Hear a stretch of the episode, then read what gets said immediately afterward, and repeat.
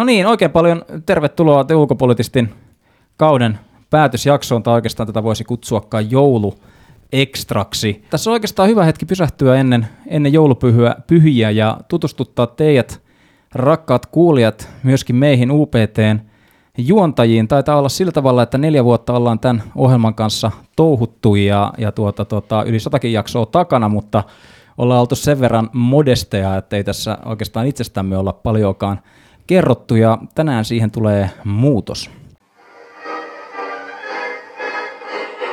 ulkopoliittista. Minä olen ollut aina sitä mieltä, että ei penniäkään kellekään. The young people of the world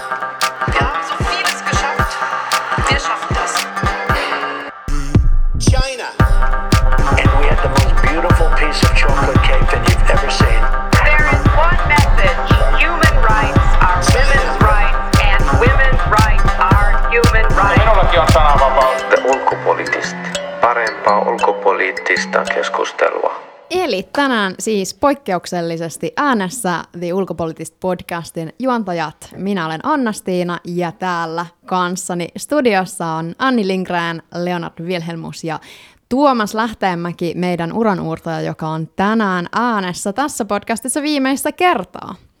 Milläs fiiliksillä lähdette kaikki tähän viimeiseen jaksoon? No tietysti sillä tavalla haikein fiiliksin, että nyt kun Tuomas meidät jättää tämän podcastin osalta, niin, niin varmasti moni, as, moni asia muuttuu myös meillä tänne jäävillä. Mutta tota, muuten oikein kiva on ollut aika hauska kausi meillä jälleen kerran tässä syksyllä ja keväällekin jo uusia suunnitelmia, niin paljon hyvää kuuluu tänne. tietenkin itsekin on tässä vähän silleen haikein fiiliksin, kun Tuomas, joka on toiminut kuitenkin täällä tällaisen tiimin coachina, jättää meidät, mutta meillä on tulossa myös ensi vuodelle tota, tosi kiinnostavia juttuja ja on tässä tällainen hyvä kutkutus. Odotan, odotan kovasti, mitä uusi vuosi tuo tullessaan ja täytyy myös sanoa, että tämä joulutauko tekee tähän kohtaan erittäin hyvää. Mäkin haluan tässä vaiheessa kiittää Tuomas sua erityisesti ja myös meidän kaikkia kuulijoita, jotka on olleet todella lojaaleita meitä, meitä kohtaan ja pysyneet. Varmasti moni kuuntelija on pysynyt mukana tässä ihan koko neljän vuoden ajan, toivottavasti jatkossakin. Ähm, katsotaan tähän alkuun, tähän kuluneeseen vuoteen käydään pikaisesti läpi kuunnelluimpia jaksoja tältä vuodelta. Äh, tämän jälkeen puhutaan ulkopoliittisen keskustelun tilasta Suomessa ja lopuksi avataan vähän suunnitelmia ensi vuodelle ja vinkkejä myös joululomaa varten. Kyllä vain, pysy siis mukana koko jakson ajan. Tota, meille tuli tämän vuoden aikana siis yhteensä ulos 26 jaksoa ja tässä syksyllä niitä pullahti 12. Äh, lähemmäs kuut- 60 vierasta niin etänä kuin sitten täällä meidän studiolla piipahti ja yhteensä kuunteluita tällä meidän podille on kertynytkin jo yli 250 000 kaiken kaikkiaan, mikä on kyllä aika, aika hämmentävä, hämmentävä luku aina aikaa, jonka sitä miettii ja ehtii miettiä. Mm, kuunnellut jakso tältä vuodelta oli Trollit, QAnon ja koronadenialistit ovat saman ämpärin äärellä. Tuota, noin, mieli, tosi hyvä otsikko, ja, ja siinä käsiteltiin eri, eri, erityisesti sitä, että oikeastaan kysyttiin sitä, että millaisia trollauksen ilmentymiä tavataan eri maailman kolkissa, ja, ja tota, mitä kuuluu suomalaiselle hörhömystölle. Meillä oli myös paljon muita tämmöisiä highlightteja tuossa tota, kuluneella vuodella. Meidän ensimmäinen HS Visio-yhteistyöjakso oli tosiaan tämä teknologiajätit jakso, jossa Annastina ja Tuomas valotti sitä, että miltä tämä teknologiajättien aikakausi näyttää ja ehkä tulee näyttämään tulevaisuudessa. Sitten mehän käytiin Afganistanissa, sitten vähän pohdittiin Israel-Palestina-kriisiä, Venäjällä vierailtiin parin otteeseenkin erilaisiin teemoihin liittyen, ja sitten meillä ainakin näin omasta näkökulmasta niin käsiteltiin paljon myös semmoisia niin kiinnostavia kansainvälisen politiikan ilmiöitä, kuten esimerkiksi luontokatoa, antirasismia ja sitten tämmöistä niin Z-sukupolven uutta valtakautta. Ja tota, tässä syksyllä käytiin sitten Euroopassakin, puhuttiin esimerkiksi Saksan vaaleista, niin ne on ollut kyllä kiinnostavia tota, kaikki ja ihan kivan monipuolisesti ollaan päästy kurkistaa eri aiheisiin. Niinpä oikeastaan tässä, kun näitä listasit, niin sillä tavalla hauska muutos tässä meidän tuotannossa on myös tapahtunut, että tämä lähti tietyllä tavalla tosi voimakkaasti sellaisella turvallisuuspolitiikka, ulko- ja turvallisuuspolitiikka kulmalla tämä podcast liikenteeseen ja, ja sillä tavalla tässä, tässä on niin kuin jaksoaiheiden ja jaksokokonaisuuksien näkökulmasta menty, menty todella, todella niin kuin siistiin ainakin omasta mielestäni suuntaan ja, ja jos me oikeastaan nyt katsotaankin tätä vuotta kokonaisuutena, niin miten me oikeastaan voidaan näiden kuunteluiden ja näiden jaksojen suosion pohjalta päätellä, kiinnostavatko teidän mielestä ilmiöt meidän kuuntelijoita entistä enemmän vai saako tämä perinteinen turpa kuitenkin sitten edelleen kuunteluita? Kyllä mä sanoisin, että perinteinen turpo edelleen kiinnostaa, kiinnostaa meidän kuuntelijoita myöskin kymmenen vuotta täyttäneen verkkolehden lukijoita. Sanoisin, että varmasti tämä niinku ulkopolitiikka on vastaisuudessakin se meidän ydin ja se meidän kore, mutta sitten kiinnostavaa mennä myös näihin aiheisiin, jotka ei ensisijaisesti ehkä ole sitä ää, tai selvemmin ei ole ulkopolitiikkaa, mutta sitten ilmiöitä, kun niitä alkaa vähän kerimään auki, niin sitten kytkeytyykin aivan kaikkeen. Joo, mä voisin kans kyllä kompata, on ihan samaa mieltä, että niin kun ulpoturpojutuille jutuille on paikkansa, mutta myös niin kun, kun ei eletä vakuumissa ja asiat ei tapahdu, vaan jossain yhdessä tietyssä niin kun kulmassa, niin siinä mielessä mun mielestä niin kun, ainakin omasta näkökulmasta on ollut kiinnostavaa käsitellä asioita myös niin kun ilmiöinä ja pohtia niitä isompia kehityskulkuja siellä taustalla. Tässä jaksojen ideoinnissa ja käsikirjoittamisessa tulee tutkittua ja seurattua aktiivisesti kansainvälistä politiikkaa ja maailman menoa uh, hyvin laajalla katsonnalla. Tästä ponnistaen ehdottaisin, että nimetään tässä seuraavaksi kukin vuoden kiinnostavin kansainvälisen politiikan ilmiö tai tapahtuma, jota sä just seurasit ja josta toivoisit, että oltaisiin keskusteltu Suomessa ehkä vielä enemmän. Kukas haluaisi aloittaa? No jos mä alkuun sanon, että tämä ei ole tietyllä tavalla yksittäinen tapahtuma, eikä niinkään, niinkään välttämättä sellainen niin kuin ihan, ihan sellainen, mihinkä voi pinpointata, että tämä tapahtui maaliskuussa tai, tai huhtikuussa, mutta ainakin ehkä itteeni on kiinnostanut viime aikoina tietyllä tavalla keskustelu ja, ja se, miten koronapandemia näkyy tällä hetkellä meidän otsikoissa ja kuinka pitkään, nyt puhutaan jo parista vuodesta, se on tietyllä tavalla ottanut ihan ansaitustikin siis palsta tilaa, mutta taas toisaalta sitten kun sitä katsoo ehkä tällaisella niin KV-politiikkaa linssillä ja, ja erityisesti ehkä niin kuin, geopolitiikkakin linssillä, niin sitä huomaa, että tietyt keskustelut, tietyt tapahtumakulut, mitä ennen pandemiaa puhututtivat meitä hyvinkin paljon, niin tässä ehkä meidän oma jaksaminen ja tietynlainen huomion ää, kiinnittäminen näihin keskusteluihin on, on ainakin omasta mielestäni tuntunut siltä, että se on jäänyt vähemmälle. Ehkä tällä nyt tällä niin kuin, hieman, hieman niin kuin laaja-alaisella briefillä siis meinaan sitä, että jos ajatellaan ää,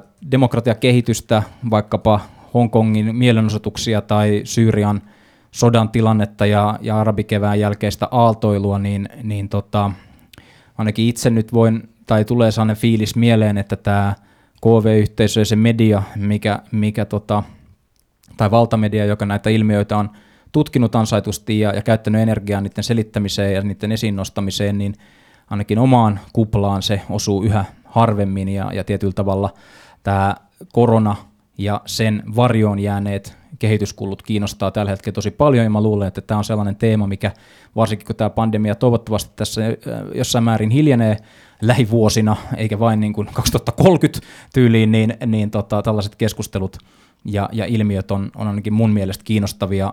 Ähm, totta kai pitää tehdä valintoja, mistä uutisoidaan, totta kai pitää olla myös näissä uutisissa ja median niin kuin, kärjissä paikallisuutta ja, ja, ja tietyllä tavalla niin relevanssia meidän elämään, mutta tässä on tapahtunut kuitenkin niin isoja niin isoja asioita juuri ennen tämän pandemian alkua, että tämä on, on, on mun mielestä kiinnostavaa, että mitä itse asiassa Hongkongin kaduille tällä hetkellä kuuluu, mitä Syyrian tai Damaskuksen kaduille kuuluu, mitä arabikevään jälkeen, jälkeinen maailma näin niin kuin kymmenen vuoden jälkeen, niin mitä se käytännössä tarkoittaa ja, ja minkälaisessa tilanteessa ollaan. Nämä asiat tällä hetkellä on mielessä. Joo, tämä on, tää on kyllä musta tosi hankala kysymys, koska on niin monia aiheita, joihin voisi tarttua. Ehkä tämmöinen niin vakio-ongelma on just tämä median länsikeskeisyys, mutta tällä henkilökohtaisemmalla tasolla mä kuitenkin nostaisin Saksan vaalit, koska mä vietin kevät-kesän Berliinissä. Ja ne on kuitenkin niin todella merkittävät, muovaa Euroopan tulevaisuutta, vaikuttaa vahvasti Suomeen, mutta niihin ei vaan millään saada sitä samaa mediaseksikkyyttä kuin esimerkiksi Yhdysvaltojen presidentin vaaleihin. Vaaliviikonloppuna niitä toki käsiteltiin laajasti, mutta siihen se aika lailla jäi. Ja on kyllä tosi kiinnostava nähdä nyt lähitulevaisuudessa, että miten tämä uusi hallitus lähtee Saksan politiikkaa muovaamaan, millaisen suunnan se valitsee ja miten se heijastelee Eurooppaan, miten tämä Merkelin jättämä tyhjiö täytetään, niin sitä jään kyllä seuraamaan ja toivottavasti sitä Suomessakin seurattaisi jonkin verran enemmän. Joo, itseäkin kiinnostaa kyllä Saksan, Saksan politiikka, mutta ehkä silleen, vaikkei mulla henkilökohtaista suhdetta niin mä, näihin asioihin, niin mä itse nimeisin ehkä niin kuin podin kautta tutuksi tulleet GovCoinit ja sitten nämä mediajätit. Öö, nämä on sellaisia asioita, että vaikka itsekin olin tekemässä tätä GovCoin-jaksoa, niin ne asiat on niin monisäikeisiä ja vaikeaselkoisia, että tota, en vielä käsikirjoitusta tehdessäkään voi sanoa, että ihan ymmärsin täysin, että mistä on kyse. Ja sen takia mun mielestä niistä asioista olisi hyvä puhua enemmän, koska kuitenkin kaikki tämmöinen niin kuin digitalisaatioon liittyvät asiat ja, ja tällaiset niin kuin on iso osa meidän nykyisyyttä ja uskon myös, että erityisesti myös tulevaisuutta. Ja niistä olisi sen takia hyvä puhua aina vaan lisää. Mistä myöskin olisi hyvä puhua mun mielestä tässä jotkut konfliktit nousee enemmän kuin toiset ja esimerkiksi Afganistan ja sitten Israel-Palestiina on saanut tänä vuonna tosi paljon mediahuomioon, toki sekin on sitten tasaantunut, vaikka tilanne ei olekaan äh, rauennut, mutta mun mielestä Peppi Heinikainen kirjoittaa hyvin ulkopolitistin vasta julkaistussa jutussaan, että unohdus ei lopeta konflikteja. Hän nostaa esiin muun muassa Syyrian sodan, Venezuelan humanitaarisen kriisin ja Sudanin tilanteen, jossa useimmat sisällissodat alkaa olla hyvin hallitsemattomassa pisteessä. Sitten vielä Etiopia, jossa puhutaan jopa kansanmurhan uhkasta. Siellä Nobelin rauhanpalkinnon saanut Abiy Ahmed on saattanut maan sotaan myöskin Eritrean kanssa, josta alkuperin, peräis, al, alkuperin tämä Nobelin rauhanpalkinto myönnettiin juuri tästä yhteistyöstä Etiopian ja Eritrean välillä, että sikäli ironinen tilanne, vähän itse samanlainen kuin Myanmarissa oli tämä Aung San Suu Kyi, joka myös sai vähän liian aikaisin sen rauhanpalkinnon ja josta on sitten käyty debattia, mutta nimenomaan tämä, että tärkeää muistaa, että maailmassa on valtava määrä näitä konflikteja, joista ei juuri nyt puhuta. Niinpä, mennäänpä seuraavaksi sitten tietyllä tasolla henkilökohtaisuuksiin, ja, ja voitaisiin käydä tällainen tiivis kierros siitä, että kuka on meidän mielestä Suomessa tällä hetkellä kiinnostavimpia, tai ketkä ovat tällä hetkellä Suomessa kiinnostavimpia ulkopolitiikkaa ja kansainvälisiä suhteita esiin nostavia henkilöitä, ja on pakko sanoa vähintään yksi ää, ihminen, ja, ja tota, hieman perustella sitä, että minkä takia sinun mielestäsi tämä on se tyyppä, ketä haluat tässä nostaa esille ja, ja kuinka hänen avauksensa mahdollisesti sitten edistävät tätä KV-poliittista keskustelua Suomessa, mutta haluaisin kuulla perusteluita. Tämä on mun mielestä hankala kysymys, koska vaikka onkin tämän porukan nuorin, niin en ole välttämättä sosiaalisessa mediassa aktiivisin. Ja mä en ole esimerkiksi Twitterissä, missä käydään nimenomaan tätä ulkopoliittista keskustelua ehkä kaikkein hanakimmin.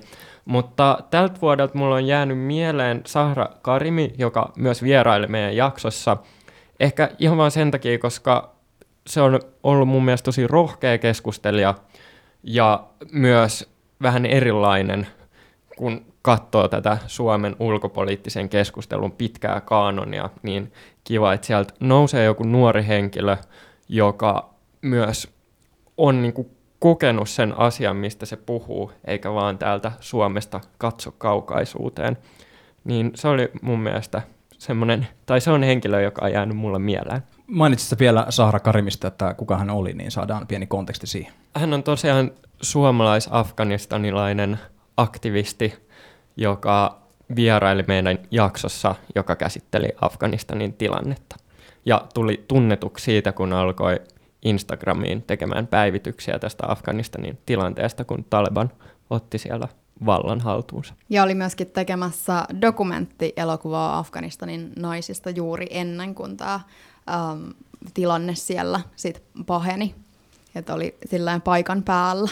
Joo, hyvä lisäys. Joo, mun on pakko vetää kotiin päin ja viitata tässä työnantajaani hyvin journalistisesti. Ja tota, haluaisin nostaa sellaisen nimen kuin Katariina Mustasilta.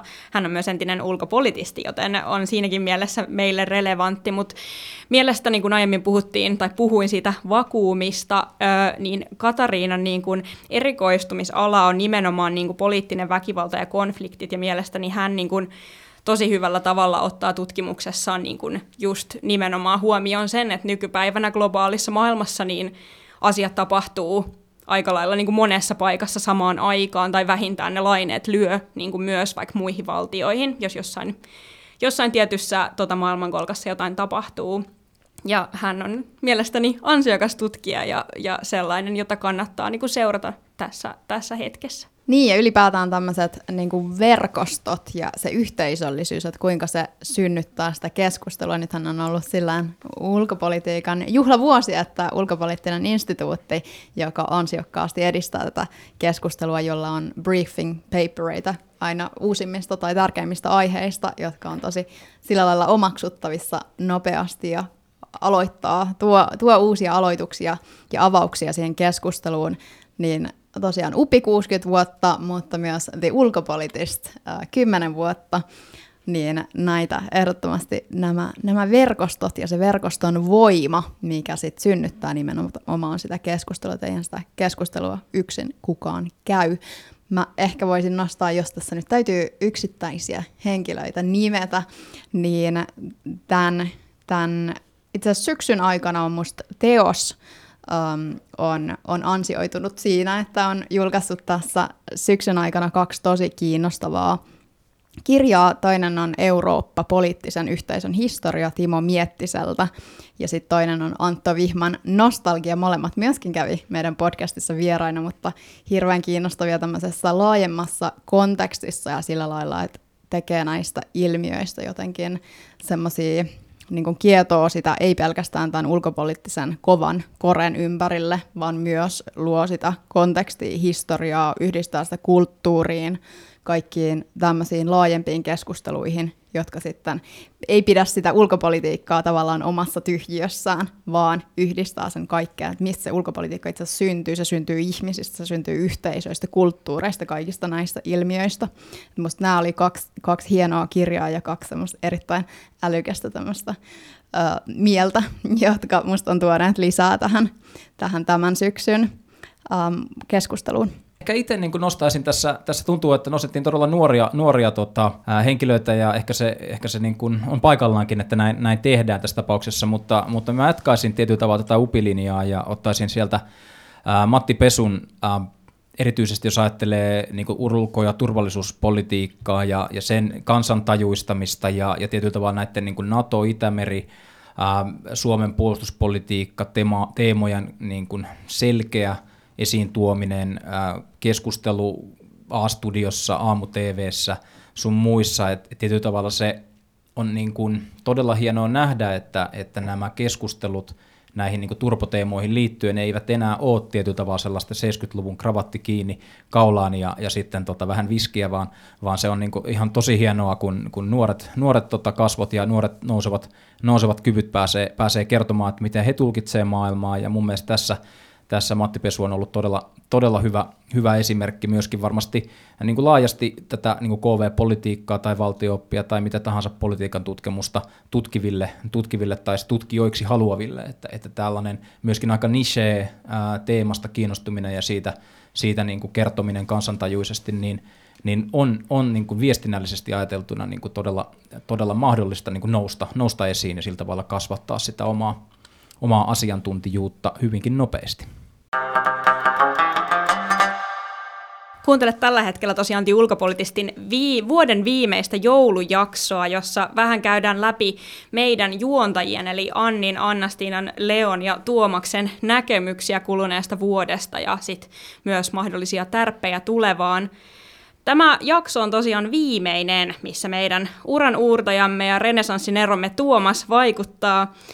Tuomas, millä mielin olet nyt täällä viimeistä jaksoa äänittämässä? Joo, mä tota, itse asiassa tässä, tässä tota, ajattelin, ajattelin tänne kirjoitin johonkin muistiinpanoon jonkun tällaisen pienen, pienen joutselaulun laittaa, mutta, mutta ehkä tota, pidän sen, pidän sen tiiviinä, mutta ajattelin, että tässä vaiheessa on ihan hyvä, kun tämä tällainen viimeinen mahdollisuus teidän kanssa näitä, näitä asioita palloitella, ja oikeastaan ensimmäinen kerta, kun yhdessä niitä pallotellaan, mikä on sinänsä vähän niin kuin hä- hämmentävää, niin, niin tuota, ajattelin, ajattelin vähän avata sitä, sitä että, että ensinnäkin niin kuin, miksi näin, ja, ja toisekseen, että miten, minkä takia mun mielestä tämä ulkopoliittista yhteisö ja ylipäätään tämä verkosto, mistä Anna-Stiina äsken puhuu, siis ulko- ja turvallisuuspolitiikkaan ja KV-ilmiöihin liittyvä verkosto Suomessa on, on niin tosi tärkeä.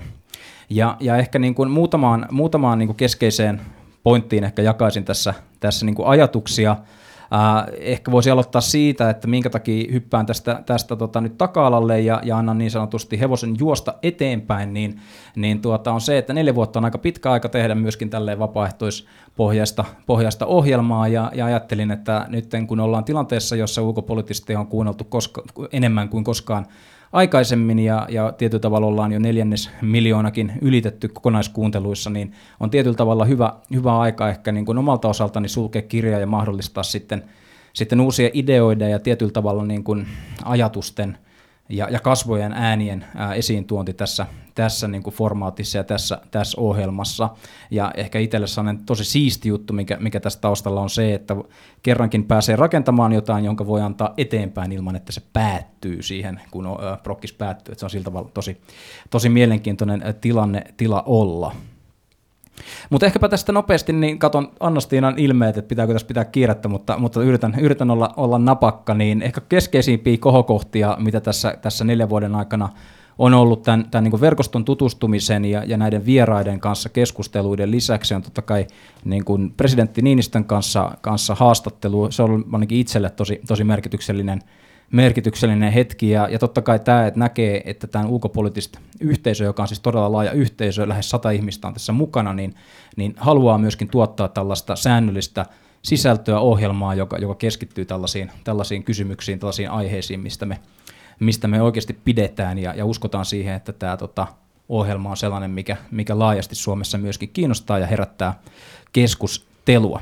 Mutta, mutta oikeastaan niin nämä, nämä pääpointit, ne loput, mitä halusin tässä nostaa, nostaa esille, on se, että, että mun mielestä niin näistä KV-politiikkaan liittyvistä asioista keskusteltaessa ja, ja niiden esiin tuomisessa, niin Suomessa on yksi haasteellinen juttu, ja se haastejuttu on mun mielestä se, että me käännytään meidän omassa pöydässä niin sanotusti oman pöydämme niin kuin ympärille ja keskustellaan ja supistaan keskenämme. Ja mun mielestä ehkä se seuraava steppi tässä meidän, tässä meidän verkostossa ja tässä halussa viedä tätä suomalaista ajattelua ja osaamista eteenpäin on se, että me uskalletaan puhua näistä asioista myös englanniksi ja, ja, ja tietyllä tavalla asettua framille, tuoda esiin näitä näkemyksiä niin, että ei keskustella vain lahtelaisten tai kouvolalaisten tai kuopiolaisten kanssa, vaan me voidaan jutella oikeasti ihmisten kanssa, jotka on Washingtonissa tai Pekingissä tai missä tahansa. Et tietyllä tavalla se on mun mielestä sellainen niin kuin ajatuksellinen harppaus, mikä tässä mun mielestä seuraavaksi tämän yhteisön osalta pitää, pitää ottaa eteenpäin. Ja tietyllä tavalla Upio on mun mielestä tässä tehnyt tosi hienoa duunia, että olet kuitenkin niin kuin ulkoisessa viestinnässä ainakin kääntyneet tosi vahvasti englannin kielelle ja tietyllä tavalla niin kuin ainakin uskaltaneet puskea sitä näkemystä esiin jotta, jotta KV-yleisö myöskin tämän, tämän niin kuin heidän näkemyksensä saisi luettua, niin mun mielestä se on tosi hieno, hieno askel eteenpäin, ja, ja tähän, tähän kannustan myöskin, myöskin totta kai tätä kaikkia muita tässä, tässä himmelissä olevia. Ja ehkä viimeinen pointti, tota, sitten lopetan lupaan, on se, että, että tota, jos olet kansainvälisen politiikan opiskelija tai politiikan tutkimuksesta kiinnostunut, ylipäätään yliopistossa tai miksi, tuossa AMPKissakin tai, tai muuten kiinnostunut näistä kysymyksistä, niin, niin tietyllä tavalla kun mietit sitä urapolkua, niin toki niin on mahdollista se ministeriömaailma, järjestömaailma, mediamaailma, mutta, mutta mä kannustan myöskin pohtimaan sitä, että kuinka sitä niin kuin ulkopoliittista ajattelua ja, ja sitä näkemystä pystyy kaupallistamaan ja, ja tuomaan tietyllä tavalla niitä omia ajatuksia esiin niin, että sitä voisi myydä tai, tai ylipäätään paketoida sellaiseksi paketiksi, josta jokin voisi olla kiinnostunut myös sen ostamaan. Että yleensä tällainen ulkopoliittinen ajattelu, ainakin omasta mielestäni Suomessa, niin on toki se on luontevaakin, että se on tutkijavetosta tai toimittajavetosta, mutta mä uskon, että meillä on myös todella paljon osaamista siihen, että, että niin konsultti kuin sitten, kuin sitten tota tällainen niin kuin riski, riskianalyysipuolella, että me pysytään, pysytään tässä, tässä tässä sektorissa ja tällä alalla tekee vaikka mitä,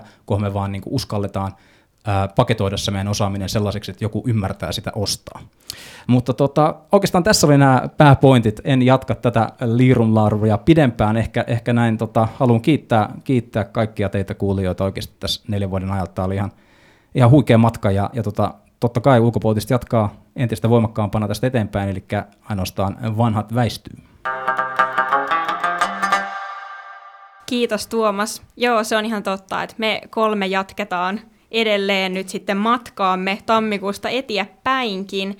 Ja tota, ei ehkä liiaksi vielä spoilata, että mitä kaikkea meillä on siellä tulevaisuudessa suunnitelmissa.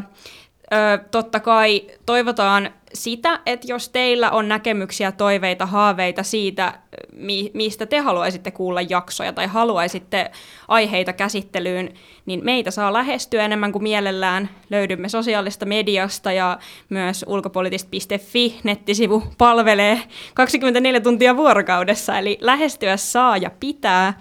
Puhutaan tosiaan tulevasta kaudesta sit lähempänä, kun sen aika on, mutta keskustellaan nyt hetki joulusta, koska se on jo ihan pian ovella.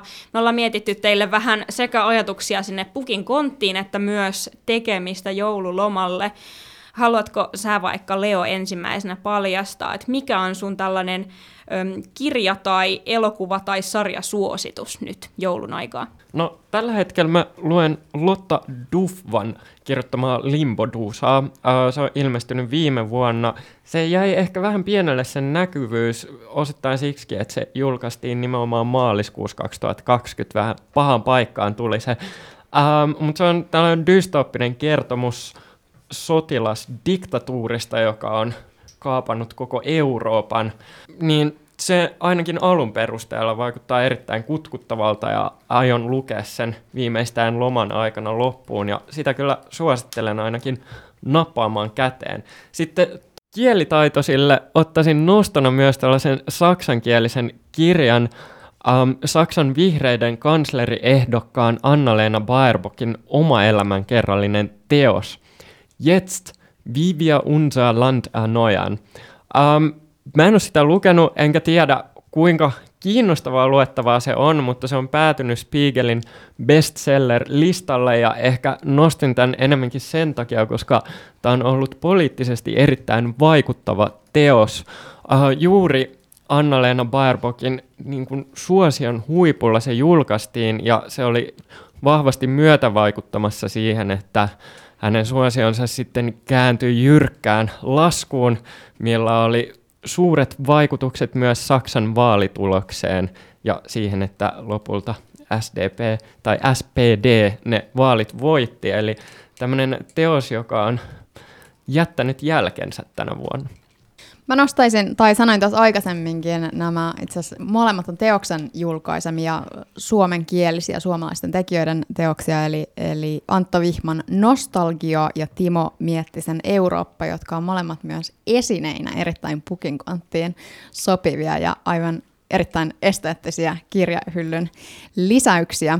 Sitten mä itse asiassa nostaisin kaksi äh, tämmöistä kiinnostavaa dokumenttiteatteriesitystä. Toinen, mikä kutkuttelee, on tuolla Dogpointissa äh, tammikuun lopulla ensi saava tämmöinen Two Phone Calls Helsingin juhlaviikkojen tilausteos, joka siis, jossa dramatisoidaan kaksi tämmöistä suurvaltapolitiikalle hyvin, hyvin äh, tärkeää äh, siis puhelua, um, joista toinen on tämä Aleksei Navalniin myrkytystä. Myrkytyksen jälkeen hän soitti ja naamioitui um, yhdeksi näistä Venäjän agenteista ja sai ikään kuin sitä kautta tämän esityksensä kautta tai naamioitumisensa kautta siinä puhelimessa selville, että hänet todella oli myrkytetty ja vahvistuksen siitä. Ja sitten tämä toinen, toinen puhelu, mikä siinä dramatisoidaan, niin on tämä, kun Donald Trump yritti etsiä itselleen vielä sitä äänipottia, jolla olisi Georgian osavaltiosta sit voinut vielä kääntää vähän sitä vaalitulosta itselleen, itselleen suotuisammaksi.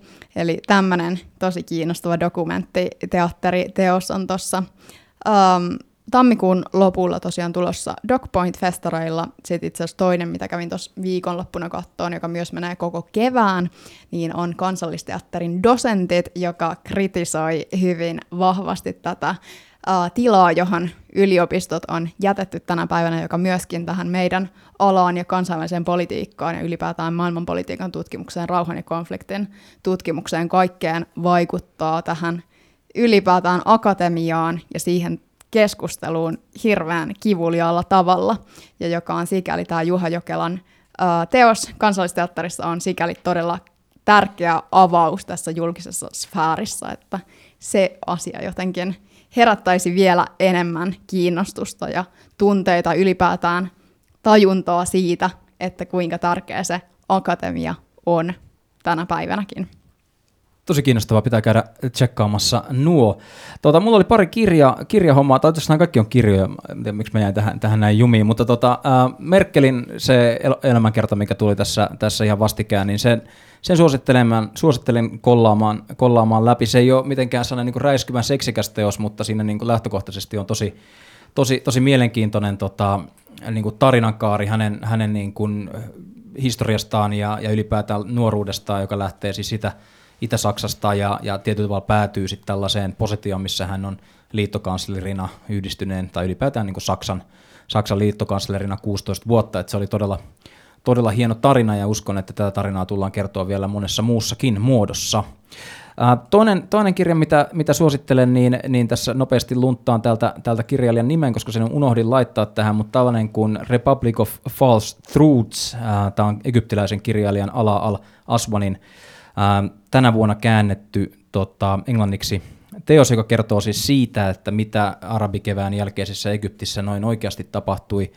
Ää, tietyllä tavalla niin järisyttävä kirja ainakin itselle, koska tästä arabikeväästä tulee harvemmin mitään tarkemmin luettua, ja tämä toki on siis fiktiota, mutta, mutta tota, tarina on sen kaltainen, että, että tota, siinä, siinä varmasti totuuden siemen on, ja tietyllä tavalla kylmäävää oli se, että että tota, vallankumouksen äh, tällaisessa niin kuin innossa nuoret ovat kaduilla ja kaatavat sitten presidentti Mubarakin hallituksen, mutta todellisuudessa sitten tämä, tämä tota, valtakoneisto ei kaatunut mihinkään ja, ja muutaman vuoden jälkeen sitten löydetäänkin itsemme tilanteesta, jossa sotilasvallankaappaus otti jälleen, jälleen tuota niin kuin vallankumouksen toiveet ja muut unelmat pois, eli, eli aina se ei onnistu, vaikka aika ajoin niin kuin Hollywood-elokuvissa toisin käykin. Ja sitten kolmas kirja, haluaisin nostaa tähän myöskin pettymyksen ihan vaan äh, mm. tota, tällaisena niin kuin vei ittuluina Ben Rhodesille, jota, jota tota, siis Obaman vanhalle kirje, äh, tota, puhe, puheiden kirjoittajalle, joka kirjoitti siis aivan erinomaisen The World as It Is muutama vuosi sitten kertoen siis tästä Obaman Obaman kirja, äh, puheenkirjoittajana toimimisesta ja hänen uusi kirja After the Fall keskittyy, keskittyy tota, hyvin ähm, amerikkalaiselle yleisölle amerikkalaisittain kirjoitettu kirja Amerikasta. Ja, ja se oli, se oli sillä tavalla niin kuin ihmiselle, joka on nähnyt maailmaa ympäri ämpäri ja kiertänyt kahdeksan vuotta ää, keskustelemassa ympäri ämpäri, niin oli mun mielestä yllättävän, yllättävän murika kirja, eli tästä pettymykset sinne Ben Rhodesin suuntaan. Ben Rhodes varmasti tota, musertuu, kun hän kuuntelee tätä podcastia kotonaan jouluna. Ö, mulla on tähän loppuun viimeisimpänä, mutta toivottavasti ei vähi, vähäisimpänä, niin dokkarivinkki, johon itse ajattelin tarttua joululomalla. Ö, eli itsenäisyyspäivänä julkaistiin Yle Areenassa tämmöinen dokumentti toimittaja Maria Ressasta, joka taistelee sananvapauden ja demokratian puolesta Filippiineillä. Maria Ressa on saanut näistä ansioistaan tänä vuonna itse asiassa myös Nobelin rauhanpalkinnon, eli sinänsä on niin kuin merkkihenkilö kyseessä, ja dokumentin nimi on tälle hyvin ytimekkäästi Maria Ressa sananvapauden puolesta. Eli en ole vielä katsonut, mutta tämän ajattelin itse tsekata, kunhan tästä meno vähän rauhoittuu joulun tiimoilta. Joo, kiitos. Mä luulen, että tässä, tässä tota, ensimmäistä kertaa tällaisella konklaavilla oltiin ja mun mielestä tästä, tästä tota, oli kiva kuulla teidän ajatuksia. Toivottavasti myöskin kuulijat piditte tästä ja ehkäpä täältä koko tiimin ää, kautta ja tiimin näkökulmasta niin oikein hyvää joulun aikaa, uutta vuotta ja alkavaa kevättä. Kyllä, kiitos kaikille kuulijoille tästä vuodesta ja nähdään taas ensi vuonna. Kiitos paljon. Kuullaan.